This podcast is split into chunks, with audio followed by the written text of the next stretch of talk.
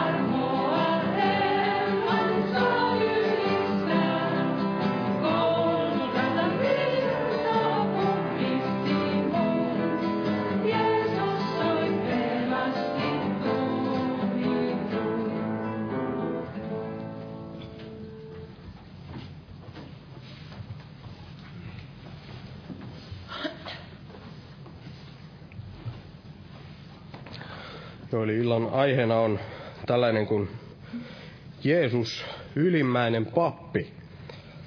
Eli Jeesuksesta näin ylimmäisenä pappina ja, ja tämä, tämä ei suikaan ole, ole mikään sellainen pieni, pieni sivujuoni täällä raamatussa, tällainen pikku, pikku asia. Eli voi olla tällainen isompi, isompi asia kuin moni on ehkä, ehkä ennen ajatellutkaan tämä Jeesuksen tällainen ylimmäinen pappeus. Ja täällä raamatussa on kokonainen kirja näin oikeastaan omistettu näin sille, että näin avataan, avataan tätä Jeesuksen ylimmäistä pappeutta. Ja täällä tämä on tämä hebrealais, hebrealaiskirje. Ja olen joskus, joskus sanonut, että varmaan tällainen siunatuin raamatun lukuhetki, mitä itsellä on, on koskaan ollut, niin on ollut se, kun luin kerran tämän hebrealaiskirjeen näin yhdeltä istumalta alusta loppuun, niin se oli tällainen siunatuin lukuhetki, mitä olen, olen koskaan näin kokenut, ja ei varmasti, varmasti ollut, ollut yhtään vähemmän, vähemmän sitä sen tähden, että, että täällä nimenomaan tuotiin esille tämä Kristus näin ylimmäisenä, ylimmäisenä pappina ja näin, näin tämä Kristuksen persona avautui tällaisella ihmeellisellä, ihmeellisellä tavalla tällaisten esikuvien kautta. Ja otetaan tästä hebrealaiskirja kahdeksas luku ja luen tästä ihan nämä kaksi ensimmäistä jaetta, niin tässä sanotaan näin, että tämä hebrealaiskirjan kirjoittaja sanoo näin, että mutta pääkohta siinä, mistä me puhumme, on tämä. Meillä on sellainen ylimmäinen pappi, joka istuu majesteetin valtaistuimen oikealla puolella taivaissa, tehdäkseen pappispalvelusta kaikkein pyhimmässä siinä oikeassa majassa, jonka on rakentanut Herra, eikä ihminen.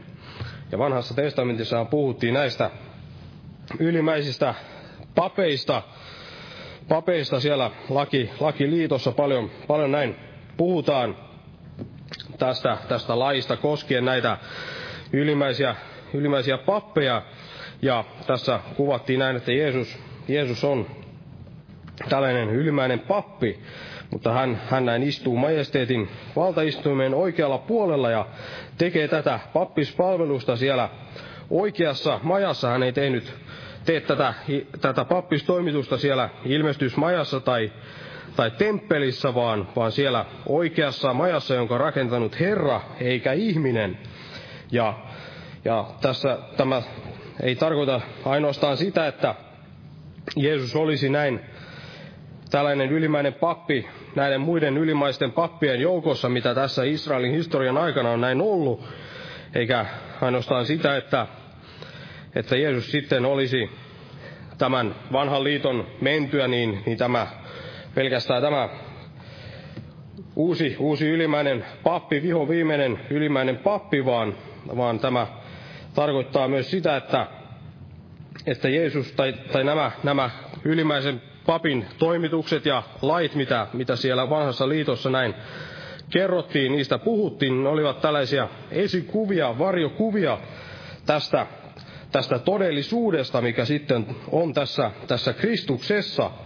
Eli Kristus on tämän kaiken, kaiken täyttymys, mitä siellä näin meille esikuvina tuotiin esille, ja samalla tavalla tämä, tämä temppelikin on, ja ilmestysmaja ainoastaan tämä esikuva siitä, siitä majasta, missä, missä meidän Herramme Jeesus näin toimittaa tätä ylimmäisen papin toimitustehtävää. Ja, ja veli tästä, tästä puhuu meille, meille tarkemmin tästä Jeesus ylimmäinen pappi on päivän aiheena. Ja noustaan nytten ylös ja pyydetään siunausta. Tässä on Otan pari esirukouspyyntöä. Tässä on uusimpana tullut tällainen kuin pyörätuoliin joutuneen Pekan tervehtymisen ja hengellisen uudistumisen puolesta. Ja sitten täällä on ollut tällainen kuin rukousapua uskovaiselle perheelle, että kestäisi koetuksen vaikeassa elämäntilanteessa.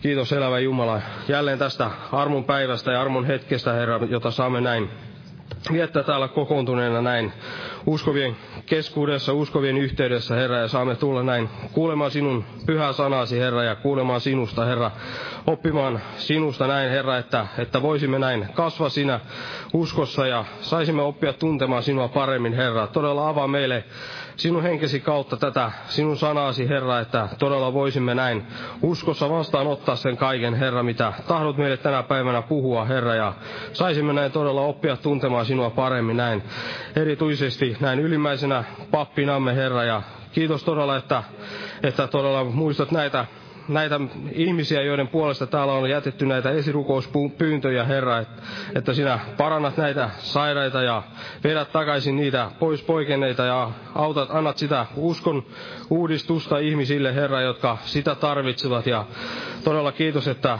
että tänä iltana näin siunaa tätä veljeä, joka tulee näin puhumaan sinun sanasi, Herra. Ja kiitos todella, että olet täällä meidän keskellämme Jeesuksen Kristuksen nimessä. Amen. Istukaa, olkaa hyvä.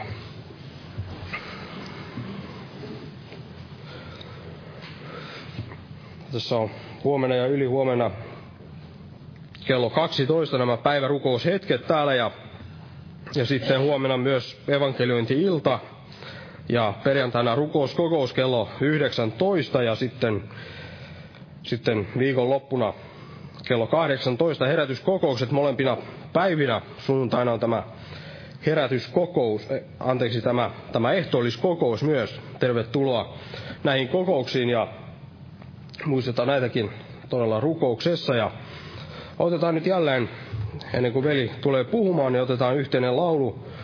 Ja otetaan tällainen laulu kuin 234, 234 ja laulun aikana kannetaan myös vapaaehtoinen uhrilahja Herran, Herran työn hyväksi Jumalan siunausta kaikille uhrin antajille.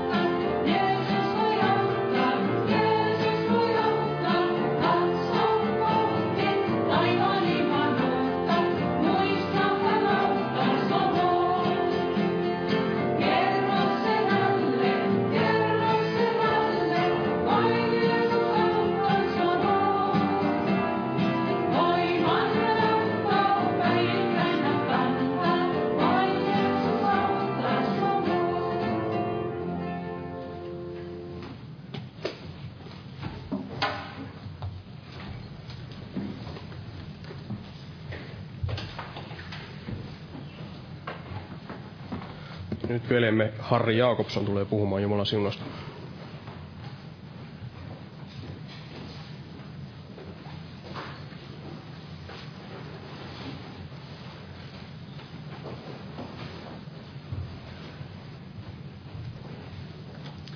Rauhaa kaikille.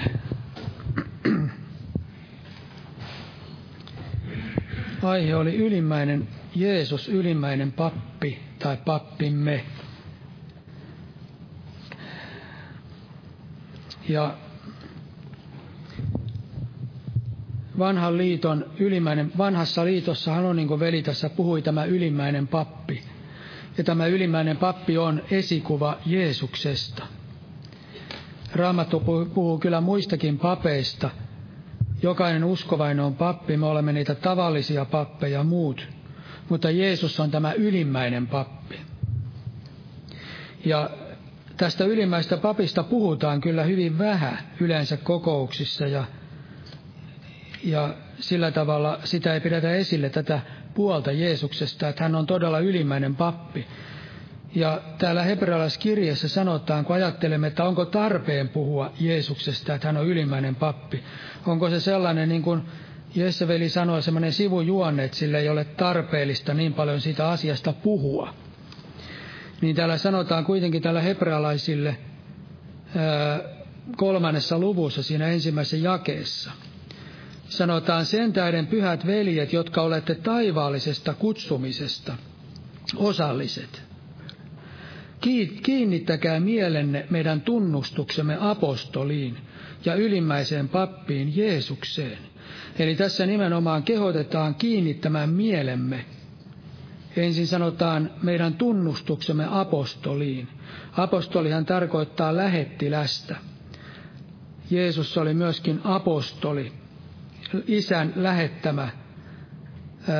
Isä lähetti hänet tänne maailmaan ja hän oli Jumalan lähettämä. Jumalan lähettilä, isän lähettiläs, mutta sanotaan myöskin meidän ylimmäiseen pappiimme Jeesukseen. Eli meidän tulee kiinnittää mielemme myöskin Jeesukseen, joka on meidän ylimmäinen pappimme. Ja tämä hebrealaiskirje on ilmeisesti, niin kuin nimikin viittaa, kirjoitettu hebrealaisille, eli sellaisille ihmisille, jotka ovat olleet juutalaisia, mutta ovat tulleet uskoon. Eli kun tässä hebrealaiskirjassa puhutaan tästä vanhasta liitosta ja vanhan liiton esikuvista ja ylimmäisestä papista, niin varmasti nämä lukijat hyvin tarkkaan ymmärsivät, mistä oli kysymys. He ymmärsivät, mitä merkitsee ylimmäinen pappi, hänen arvovaltansa, hänen tehtävänsä ja hänen asemansa.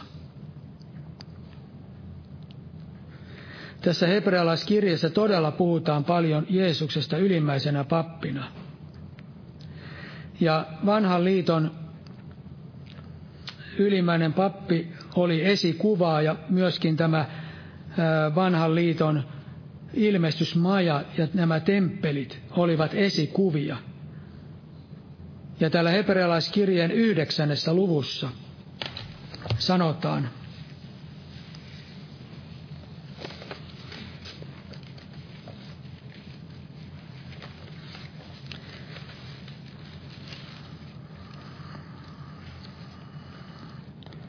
siinä alussa. Olihan tosin ensimmäiselläkin liitolla Jumalan palvelussäännöt ja maallinen pyhäkkö, sillä maja oli valmistettu niin, että siinä oli etumainen maja, jossa oli sekä lampun jalka että pöytä ja näkyleivät, ja sen nimi on pyhä. Mutta toisen esiripun takana oli se maja, jonka nimi oli kaikkein pyhin.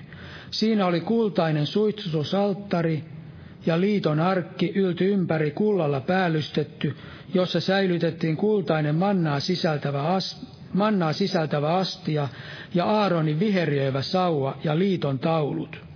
Ja arkin päällä kirkkauden kerupit varjostamassa armoistuinta, mutta näistä nyt ei ole syytä puhua kustakin erikseen. Kun nyt kaikki on näin järjestetty, menevät papit joka aika etumaiseen majaan Jumalan palvelusta toimittamaan. Eli tässä annetaan hieman tällaista taustaa tähän ylimmäisen papin tehtävään tai siihen puitteisiin, missä tämä ylimmäinen pappi toimi. Eli erämaassa ja myöhemmin sitten kun Salomo rakennutti tämän temppelin, niin erämaassakin oli tämä pyhä siinä ilmestysmajassa ja siellä oli myöskin tämä kaikkein pyhin niin kuin oli myöskin siinä Salomon temppelissä.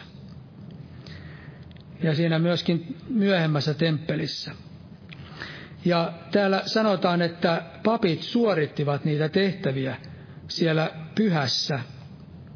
Ja Raamattu sanoo näin, jos lukee sitä Mooseksen kirjaa tarkemmin, niin huomataan, että siellä on tämä ylimmäinen pappi, mutta sitten siellä on myöskin ää, muita pappeja, jotka eivät olleet ylimmäisiä pappia, muita pappeja, ja heilläkin oli omat säädöksensä, heillä oli omat vaatetuksensa. Ja nämä muut papit tarkoittivat niitä ihmisiä, jotka ovat tulleet uskoa esikuvallisesti, eli meitä. Eli mekin olemme raamatun sanan mukaan näitä esikuvien pappeja, ja meidänkin tehtävä olisi suorittaa siellä pyhässä näitä, näitä Jumalan palvelustoimia, erilaisia palvelustehtäviä, uhreja ja monenlaisia muita tehtäviä, mitä he suorittivat. Ja varmasti on näin, että kaikki uskovaiset ei koskaan ole siinä hengellisessä kypsyydessä, että voi suorittaa näitä hengellisiä tehtäviä. Mutta Jumala haluaisi, että me olisimme, kypsyisimme uskossamme siihen, että me voisimme olla tällaisia Jumalan pappeja, että me voisimme suorittaa sellaisia papillisia tehtäviä, joita Jumala haluaisi meidän suorittavan, joista, esi, joista esikuvana on nimenomaan nämä pappien toimittavat tehtävät siellä pyhässä, siellä temppelissä. Mutta sitten kun ajattelee, mitä nämä ovat sitten nämä toiminnat ja pyhät tehtävät ja asiat, mitä pappien tulisi tehdä, jos ei puhuta tästä ylimmäistä papista, niin otan tästä ensimmäinen Pietarin kirje toinen luku jae viisi. Menen kohta tähän samaan kohtaan, mutta otan joitakin raamatun jakeita, missä vähän selostetaan tätä asiaa. Täällä sanotaan siis ensimmäinen Pietarin kirje, toinen luku jae viisi.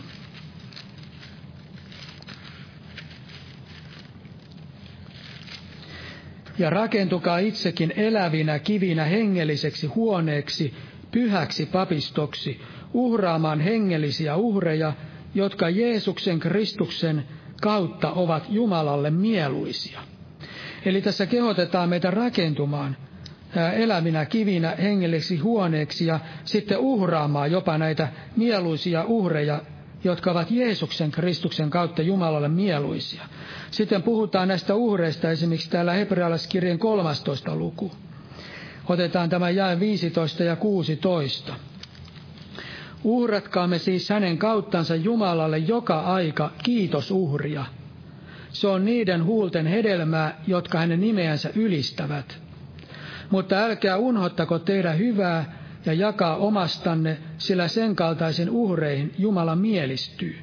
Eli tässä me näemme, että tässä on kahdenlaisia uhreja. uhratkaamme siis hänen kauttansa siis Jeesuksen kautta. Tämä uhraaminen ei tapahdu sillä tavalla, että me jotenkin itsestämme uhraamme niin, että me olemme jotakin, että me uhraamme Jumalalle, vaan tässä sanotaan aina Jeesuksen kautta. Eli me olemme ainoastaan Jeesuksen kautta, me olemme pappeja ja hänen kauttaansa me voimme uhrata niin, että ne uhrit ovat otollisia Jumalalle. Ne eivät ole otollisia Jumalalle meidän omasta kädestä annettuna, mutta ne ovat otollisia Jeesuksen Kristuksen kautta annettuna. Hänen kauttaan ne uhrit ovat otollisia, vaikka ne uhrit saattavat olla hyvinkin vajavaisia ja hyvinkin heikkoja, niin kuitenkin ne ovat otollisia niiden huulten hedelmää, jotka hänen nimeänsä ylistävät. Sekin on uhria ja sitten älkää unohtako tehdä hyvää ja jakaa omastanne, sillä sen, kaltaisia uhrei, sen kaltaisiin uhreihin Jumala mielistyy. Eli tämäkin on tällainen uhri, minkä Jumala mielistyy. Eli kehotetaan tällaisia uhreja antamaan. Ja sitten täällä roomalaiskirje 15 luku jae 15 ja 16.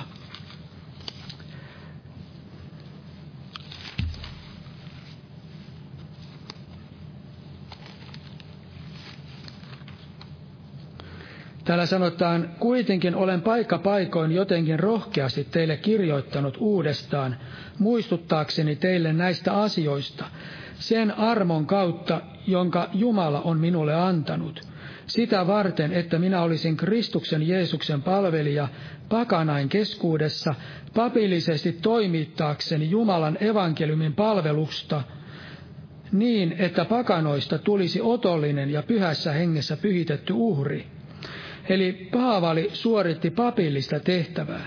Hän kirjoitti korintolaisille ja hän kirjoitti korintolaisille sen tähden tai sillä tavalla, että hän sanoi, että että hänen tarkoituksensa oli se, että, että hän että hän puhuu näistä asioista, muistuttaa näistä asioista sitä varten, että, että hän sen armon kautta, mikä Jumala hänelle antanut, ja sitä varten, että hän voisi olla Kristuksen palvelija ja toimittaa, pakali, paka, toimittaa tätä papillista tehtävää, minkä Jumala hänet on kutsunut. Sitä varten, että pakanoista tulisi otollinen uhri Jumalalle. Eli tässä tapauksessa näistä korintolaisista. Eli kun hän suoritti sitä evankeliumin julistusta ja evankeliumin palvelusta myöskin korintolaisten keskuudessa, niin sen tarkoitus oli papillinen, pap, papillinen tehtävä, millä tavalla näistä pakanoista ja näistä korintolaista tulisi tällainen Jumalalle otollinen uhri. Eli evankeliumin palvelus on papillista tehtävää, mitä voidaan suorittaa. Eli tämä on eräs tällainen tehtävä, mitä, mihinkä Jumala on tällaiset hengelliset papit kutsunut. Sitten menemme takaisin hebrealaiskirjan yhdeksänteen lukuun, sitten tämä seuraava jae. Sitten puhutaan tästä ylimmäisestä papista. Sanotaan, mutta toiseen majaan menee ainoastaan ylimmäinen pappi, kerran vuodessa, ei ilman verta, jonka hän uhraa itsensä edestä ja kansan tahattomien syntien edestä. Ja tässä on esikuva Jeesuksesta, Kristuksesta. Hän on se ylimmäinen pappi. Meillä ei ole mitään asiaa sinne kaikkein pyhimpään sillä tavalla, niin kuin Jeesuksella oli, kun hän meni sinne ensimmäisenä. Meilläkin on pääsy sinne kaikkein pyhimpään, varsinkin kuoleman jälkeen lopullisesti ja hengellisesti voidaan sinne mennä. Mutta, mutta Jeesus oli tämä esikuva tästä ylimmäistä papista, joka meni sinne kaikkein pyhimpään. Vain kerran vuodessa – ja hän uhrasi uhrin ja hän sitten vihmoi seitsemän kertaa verta sinne armoistuimme eteen. Seitsemän on tällainen täydellisyyden luku.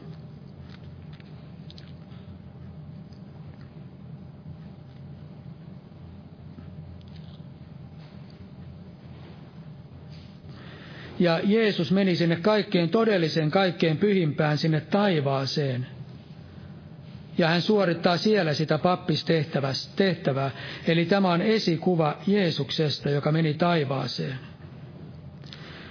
Ja sitten sanotaan samassa luvussa jae 11 ja 12. Mutta kun Kristus tuli tulevaisen hyvän ylimmäiseksi papiksi, niin hän suuremman ja täydellisemmän majan kautta, joka ei ole käsillä tehty, se on, joka ei ole tätä luomakuntaa, meni ei kauriste ja vasikkai veren kautta, vaan oman verensä kautta kerta kaikkiaan kaikkein pyhimpään, ja sai aikaan iankaikkisen lunastuksen. Eli tässä puhutaan siitä, millä tavalla hän meni todella sinne todelliseen, ei ihmiskäsillä tehtyyn kaikkein pyhimpään, sinne taivaaseen. Hän meni oman verensä kautta sinne, niin kuin ylimmäinen pappikin meni tämän uhrin veren kautta sinne kaikkein pyhimpään. Tämä uhripappi meni sinne ää, tällaisissa valke, vaaleissa vaatteissa, ää, pellavaisissa vaatteissa sinne suorittamaan sitä tehtävää sinne ää, kaikkein pyhimpään. Mutta Jeesus meni sinne taivaaseen. Ja sitten sanotaan, että hän sai aikaan iankaikkisen lunastuksen. Sanotaan vielä, että kerta kaikkiaan meni sinne. Eli halutaan vahvistaa sitä vielä, että se on varmaa ja se on luja todellisuus, että hän kerta kaikkiaan meni sinne taivaaseen. Ja sitten sanotaan kaikkein pyhimpään ja sai aikaan iankaikkisen lunastuksen. Ja kun ajattelemme sitä, mitä merkitsee iankaikkinen lunastus, niin iankaikkinen lunastus, iankaikkinen tarkoittaa varmaan sitä, että se on, tai tarkoittaa sitä, ei varmaan, vaan tarkoittaa sitä, että se on täysin riittävä, ei enää tarvita mitään uhria. Eli sanotaan, että hän sai aikaan iankaikkisen lunastuksen, eli ei tarvita enää minkäänlaista uhria, kun hän meni sinne taivaaseen. Hän oli uhrannut itsensä, suorittanut itse tämän uhritoimituksen ja meni oman verensä kautta sinne kaikkein pyhimpään ja sai aikaan iankaikkisen lunastuksen. Ja sitten otan täältä hebrealaiskirjeen seitsemäs luku.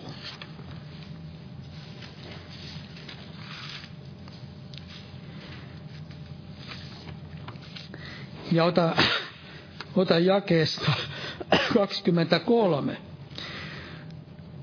Noita pappeja, toisia pappeja on tullut useampia, koska kuolema ei sal, sallinut heidän pysyä. Mutta tällä on katoamaton pappeus sen tähden, että hän pysyy iankaikkisesti, jonka tähden myös voi täydellisesti pelastaa ne, jotka hänen kauttansa Jumalan tykö tulevat, koska hän aina elää rukoillakseen heidän puolestansa. Eli tässä verrataan Jeesusta näihin vanhan liiton pappeihin. He olivat kuolevaisia, kuolema ei sallinut heidän pysyä, mutta Jeesus oli tämä, hänellä oli katoamaton pappeus. Jossain sanotaan vielä tällä hebrealaiskirjassa, hän on pappi iankaikkisesti, Melkisedekin järjestyksen mukaan. Eli hän ei varmasti ole mikään sellainen väliaikainen, vaan hän on todella iankaikkisesti. Muistaakseni siellä sanotaan näin, että iankaikkisesti pappi Melkisedekin järjestyksen mukaan. Ja sitten sanotaan, että, että hänen kauttansa hän voi täydellisesti pelastaa ne, jotka hänen kauttansa Jumalan tykö tulevat, koska hän aina elää rukoillakseen heidän puolestansa. Eli tässä on tällainen Jeesuksen papillinen tehtävä myöskin siellä taivaassa. Hän rukoilee meidän puolestamme. Hän suorittaa sitä papillista tehtävää. Ja Jeesus kantaa meitä rukouksissa. Jeesus kantaa meitä taivaasta käsin rukouksissa. Ja jos Jeesus ei rukoilisi meidän puolestamme, niin me sortuisimme hyvin pian tässä uskon elämässä. Ja saattaa olla, että joissakin meidän omissa taisteluissamme voimme aavistaa, kun tulee sellainen voitto jossain asiassa, että Herra ei salli meidän sortua tässä asiassa, että Jeesus todella rukoilee taivaassa meidän puolestamme. Meillä on todella tällainen esirukoilija, ja tässä sanotaankin, että hän voi täydellisesti pelastaa ne, jotka hänen kauttansa Jumalan tykö tulevat, koska hän aina rukoilee meidän puolestamme. Meillä on pyhä henki, joka auttaa meitä ja joka puolustaa meitä, mutta myös Jeesus, joka rukoilee taivaassa meidän puolestamme. Ja ajattelin sitä, kun, että minkälainen on tällainen mallirukous, kun tuli tämmöinen rukous mieleen, kun vanhan liiton pappi, ylimäinen pappi suoritti tällaisen rukouksen, mitä Jumala käski hänen rukoilla. En nyt väitä sitä, että Jeesus vain tätä rukoilee, mutta uskon, että tässä on joitakin asioita, mitä tällainen ylimäinen pappi rukoilee siellä taivaassakin. Täällä sanotaan neljäs Mooseksen kirja kuudes, kuudes luku, jae 22 siitä eteenpäin.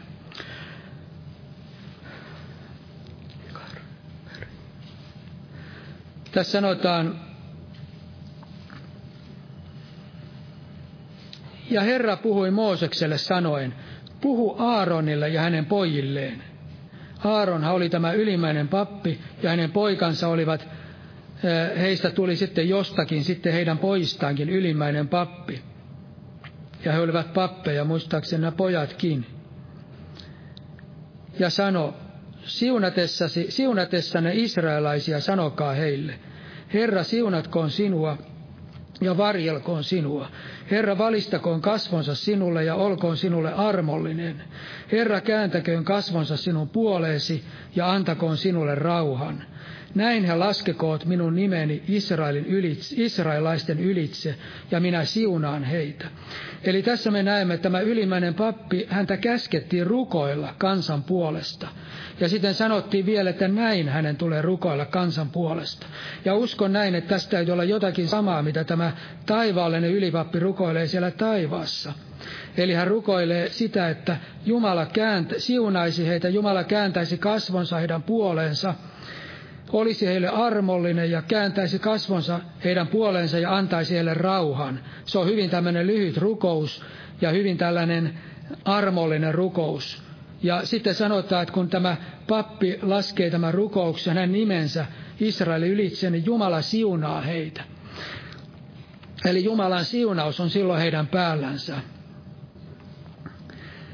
Mutta sitten Otan täältä toinen Mooseksen kirja 39. luku. Otan, tämä pappi oli siellä, ylimmäinen pappi oli siellä kaikkein pyhimmässä, hänellä oli semmoiset pellava vaatteet. Mutta hänellä oli myöskin toiset virkapuvut, mitä hän yleensä käytti. Ja näissä virkapuvuissakin on tällainen esikuva siitä, minkälainen on meidänkin ylimmäinen pappimme, koska tämän esikuvien kautta Jumala myöskin puhuu meille Jeesuksesta. Ja otan tästä virkapuvusta vain kaksi osaa. Ja tässä 39. luku jae 6. Sitten valmistettiin kultapalmikoimilla kehystetyt onukskivet, joihin oli kaiverettu Israelin poikien nimet, niin kuin kaiveretaan sinettisormuksia. Ja ne pantiin kasukan olka kappaleihin niin kappaleihin, että ne kivet johdatta, johdattaisivat muistoon israelaiset, niin kuin Herra oli Moosekselle käskyn antanut. Eli tällä papilla oli tällaiset on yksi kivet olkapäissä. Ja tämä on yksi kivi on vähän miet tutkinut sitä, minkälainen se on. Sitä ei varmasti tiedetä, minkälainen se on, koska alkukielessä se sana, mikä tarkoittaa, että on yksi kiviä, niin se on määrätty kivi, eikä varmasti sataprosenttisesti tiedetä, mikä kivi se on. Jos se olisi sama on yksi kivi, mikä tänä päivänä on, on yksi kivi, niin se olisi semmoinen tumma tai musta tai tumma, missä on tällaisia raitoja, vaaleita raitoja. Mikä sekin oli sekin on tällainen varmaan hienon näköinen kivi. Mutta jossakin selitysteoksissa katsoin, siinä se on jopa sanottu, että se on vaalean keltainen kivi. Mutta ei tiedetä tarkkaan, minkälainen kivi se on, mutta se ei ehkä ole kaikista oleellisin asia. Täällä sanotaan, että siihen oli kaiverrettu Israelin poikien nimet näihin kahteen on yksi kiveen. Ja toiseen kuusi ja toiseen kuusi. Ja sitten minkä tähden nämä kivet oli siinä ylimmäisen papin olkapäiden päällä. Sanotaan, että kivet johdattaisivat muistoon israelaiset, niin kuin Herra oli Moosekselle käskyn antanut. Eli hän kantoi Israelin lasten nimiä, että heidän nimensä tulisivat muistoon Jumalan edessä. Ja varmasti tämä esikuva myöskin Kristuksesta. Tässä oli Israelin lasten nimet, ja varmaan Jumala kantaa jokaisen omansa, Jeesus kantaa jokaisen omansa nimiä siellä taivaassa. Aivan niin kuin tässä, tämä ylimmäinen pappi olkapäillään oli kaiverettu sinne sitä varten, että heidän nimensä tulisivat, he tulisivat muistoon Jumalan edessä. Eli hän edustaa siellä taivaassa omiansa niitä lapsia, jotka hän on lunastanut. Hän kantaa heidän nimiä siellä isän edessä ja rukoilee heidän puolestansa. Ja sitten tässä on vielä toinen, vähän samantapainen esikuva tässä hänen vaatteissaan, tämä kahdeksas jae. Rintakilpi tehtiin taidokkaasti kutomalla samalla tavalla kuin kasukkakin oli tehty. Kullasta sekä punasinisistä, purppuran punaisista ja helakan punaisista langoista – ja kerratuista valkoisista pellavalangoista. Se oli neliskulmainen ja taskun muotoon tehty. Rintakilpi tehtiin vaaksan pituinen ja vaaksan levyinen taskun muotoon. Ja sen pintaan kiinnitettiin kiviä yli yltään neljään riviin. Ensimmäiseen riviin karne oli topasia, smaragdi, toiseen riviin rubiini, safiri ja jaspis, kolmanteen riviin hyasintti, akaatti ja ametisti, ja neljänteen riviin krysoliitti, onyks ja perylli. Kultapalmikoilla kehystettynä ne kiinnitettiin paikoilleen. Kiviä oli Israelin poikien nimien mukaan kaksitoista, yksi kutakin nimeä kohti. Kussakin kivessä oli yksi kahdesta, kahden toista sukukunnan nimistä, kaiverettuna samalla tavalla kuin kaiveretaan sinettisormuksia. Eli hänellä oli rintakilpi ja rintakilvessä oli tällaisia Jotkut kivet ainakin oli hyvinkin arvokkaita, oli jaspiskiviä, oli siellä krysoliittia ja, ja, ja tällaisia rubiinia ja safiiria ja niin edelleen. Eli tällaisia kiviä hän kantoi rintansa päällä ja niihin oli kirjoitettu Israelin lasten poikien nimet, nämä sukukuntien nimet. Ja tämä on varmasti esikuva myöskin siitä, miten Jeesus kantaa omiaan siellä taivaassa, kun hän suorittaa sitä ylipapillista tehtävää. Hän kantaa aivan niin kuin rintansa päällä tai sydämensä päällä heitä ja rukoilee heidän puolestaan. Eli hän ei ole jättänyt sitä tehtävää, hän suoritti sen sovitustyön täydellisesti, mutta hän jatkaa sitä tehtävää edelleen ylimmäisenä pappina siellä taivaassa. Ja ennen kaikkea, niin kuin Raamattu, keho, Raamattu erikoisesti sanoo, että hän rukoilee siellä meidän puolestamme.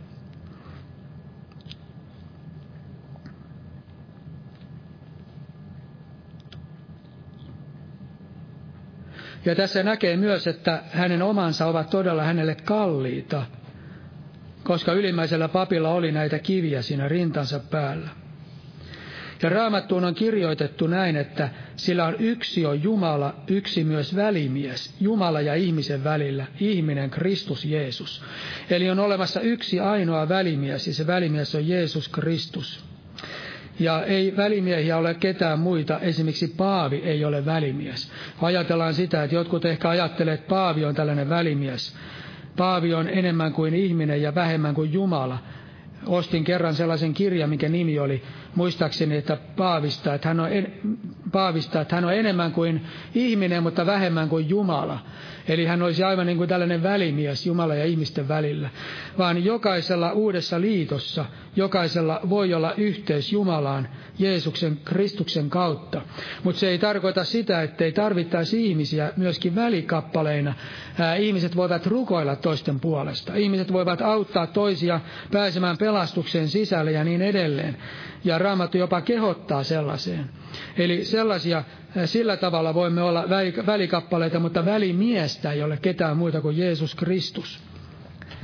Hänen kauttaan meillä on taivaaseen pääsy. Hän on tie, totuus ja elämä. Ja sitten otan joitakin raamatun kohtia, jonkun raamatun kohdan vielä, missä näkee sen, että Jeesus todella siellä taivaassa puolustaa meitä ja on todella meidän edustajamme. Esimerkiksi täällä Johanneksen kirjeen toinen luku ja siitä kaksi ensimmäistä jaetta. Lapsukaiseni, tämä minä, olen, minä kirjoitan teille, ette te syntiä tekisi. Mutta jos joku syntiä tekeekin, niin meillä on puolustaja isän tykönä, Jeesus Kristus, joka on vanhurskas. Ja hän on meidän syntiemme sovitus, eikä ainoastaan meidän, vaan myös koko maailman syntien. Eli tässä sanotaan, että meillä on puolustaja isän tykönä. Jeesus sanoi, minä lähetän teille toisen puolustajan, se oli pyhä henki. Mutta Jeesus, Raamattu sanoi myös, että meillä on myöskin isän tykönä puolustaja. Eli hän puolustaa meitä, hän rukoilee meidän puolestamme. Hän on ylimäinen pappi siellä taivaassa, välimies ihmisen ja Jumalan välillä. Ihminen, Kristus Jeesus, niin kuin Raamattu sanoo. Ja hän rukoilee meidän puolestamme. Jos joku syntiä tekeekin, meillä on puolustaja. Ja jos me tunnustamme syntimme, niin kuin edellisessä luvussa sanotaan, silloin hän antaa meille synnit anteeksi. Ja hän puhdistaa meidät kaikesta vääryydestä. Ja hän rukoilee myöskin meidän puolestamme. Eli meidän on puolustaja siellä taivaassa. Ja sitten roomalaiskirjan kahdeksas luku jäi 33. Siitä vähän eteenpäin.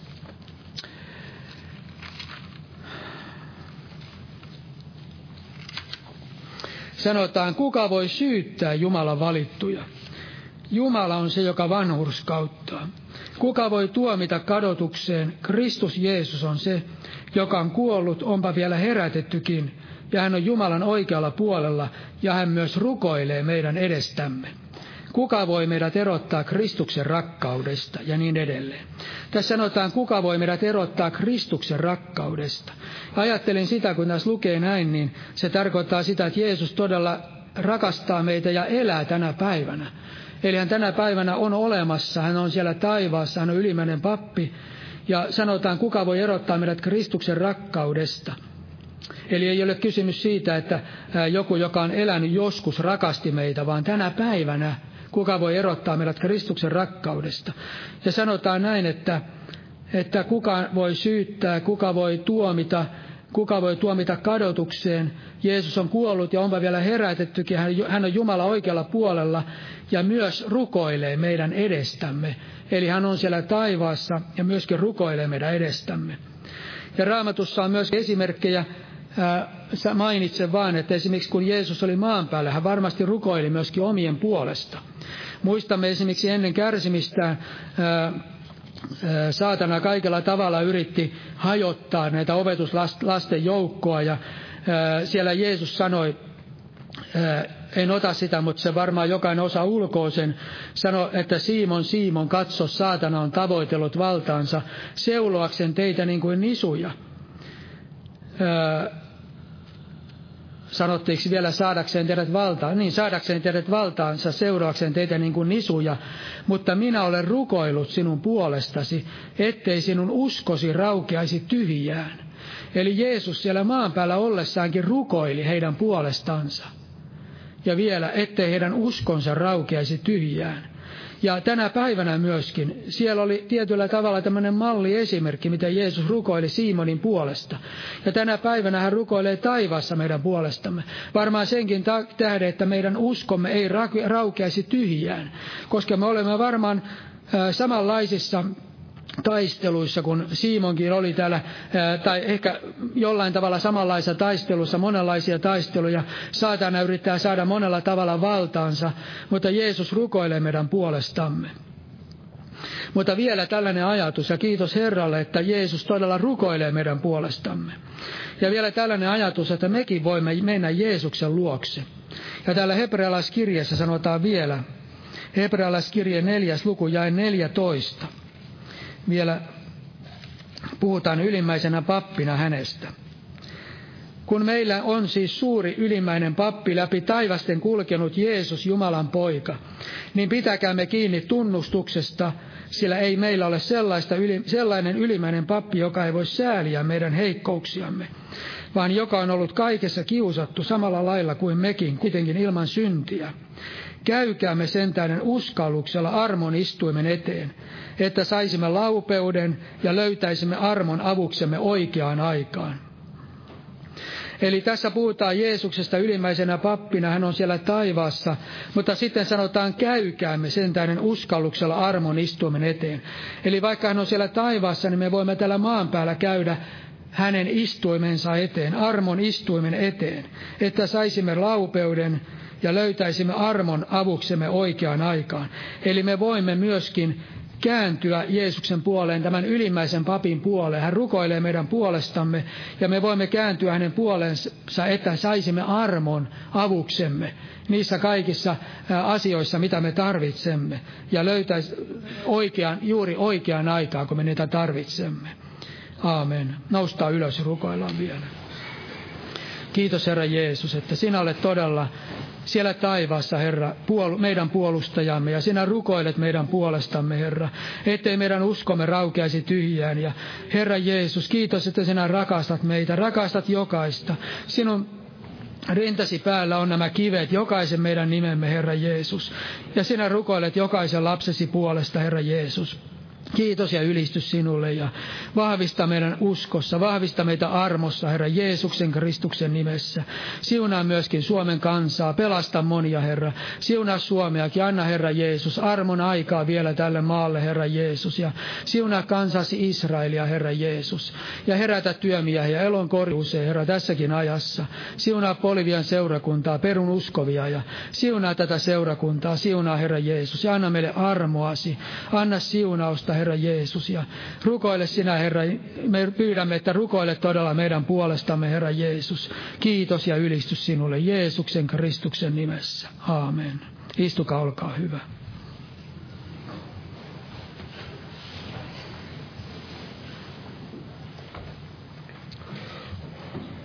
Lauletaan sitten tähän loppuun yhteinen laulu. Otetaan laulu numero 51.